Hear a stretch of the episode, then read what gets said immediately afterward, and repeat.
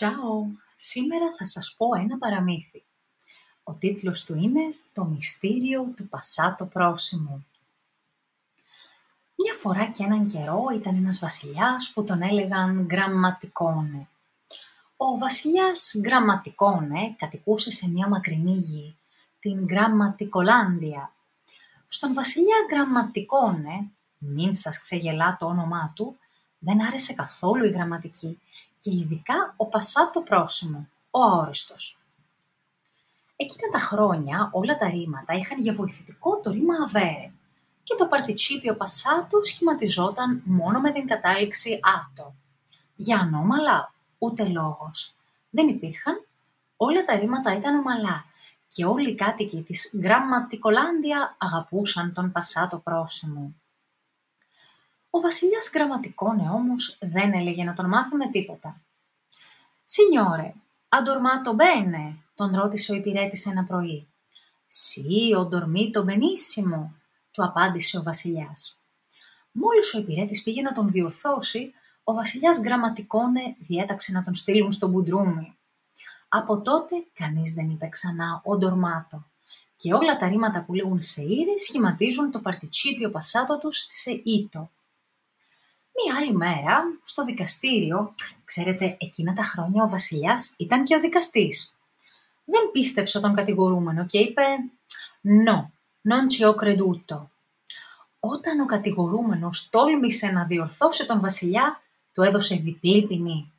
Από τότε όλοι σχημάτιζαν το παρτιτσίπιο πασάτο των ρημάτων σε «έρε», αλλάζοντας την κατάληξη σε «ούτο». Όταν ο μάγειρας έφτιαξε ένα πολύ νόστιμο γλυκό και στον βασιλιά άρεσε, είπε «Μμμ, μη έπια τσούτο μολτίσιμο». Αλλά ο μάγειρας ήταν έξυπνος και δεν τον διόρθωσε. Ο βασιλιάς γραμματικών όμως κατάλαβε ότι έκανε λάθος και την επόμενη μέρα αποφάσισε να κάνει κάτι γι' αυτό δεν ήθελε να φαίνεται ότι δεν ξέρει καλά τη γραμματική, γι' αυτό και έβγαλε ένα νόμο, σύμφωνα με τον οποίο μπορούσαμε πλέον να σχηματίζουμε τον αόριστο, είτε με το βοηθητικό ρήμα έσερε, είτε με το αβέρε. Τότε εμφανίστηκαν ένα σωρό προβλήματα, γιατί οι κάτοικοι της Γραμματικολάνδια είχαν μάθει να χρησιμοποιούν μόνο το αβέρε.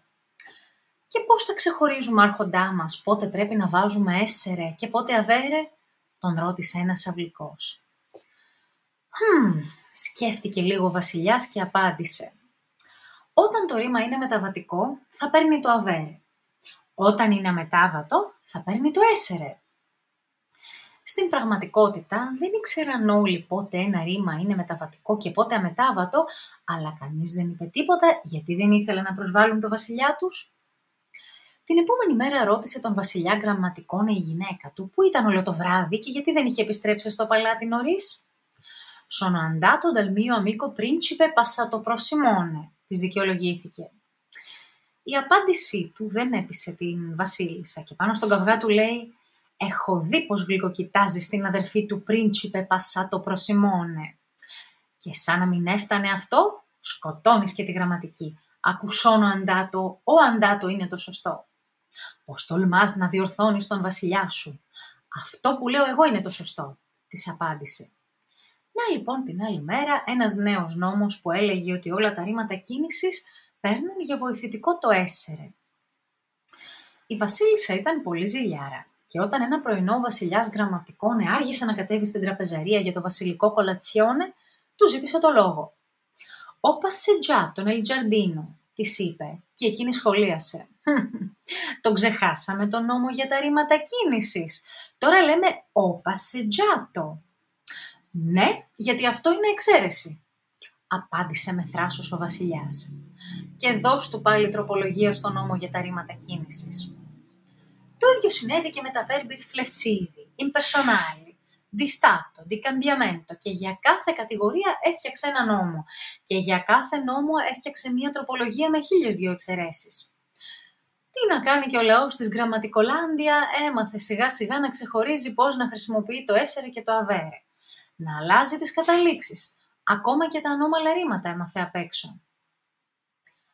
Μία ομάδα κατοίκων, οι λεγόμενοι βερμπαλίστας, αποφάσισαν να σταματήσουν αυτή την κατάσταση και να επαναστατήσουν ενάντια στον βασιλιά και τον μπερδεμένο πασάτο πρόσημο που είχε δημιουργήσει. Δυστυχώς οι φύλακες του βασιλιά τους συνέλαβαν και τους έκλεισαν στο μπουντρούμι μαζί με όλους όσους τόλμησαν να διορθώσουν τον βασιλιά, ανάμεσά τους τον υπηρέτη και τον κατηγορούμενο. Ο μάγειρας και η βασίλισσα την γλίτωσαν. Μάλιστα, ο βασιλιάς έφτιαξε την πρώτη γραμματική στην οποία προσπαθούσε να εξηγήσει τον Πασάτο πρόσημο. Έφτιαξε κανόνες, εξαιρέσεις, παραδείγματα, χώρισε τα ρήματα σε κατηγορίες και μας έδωσε πολλές πολλές ασκήσεις και δραστηριότητες. Δεν ξέρω αν τελικά ζήσαν αυτοί καλά, πάντως εμείς σίγουρα δεν ζήσαμε καλύτερα.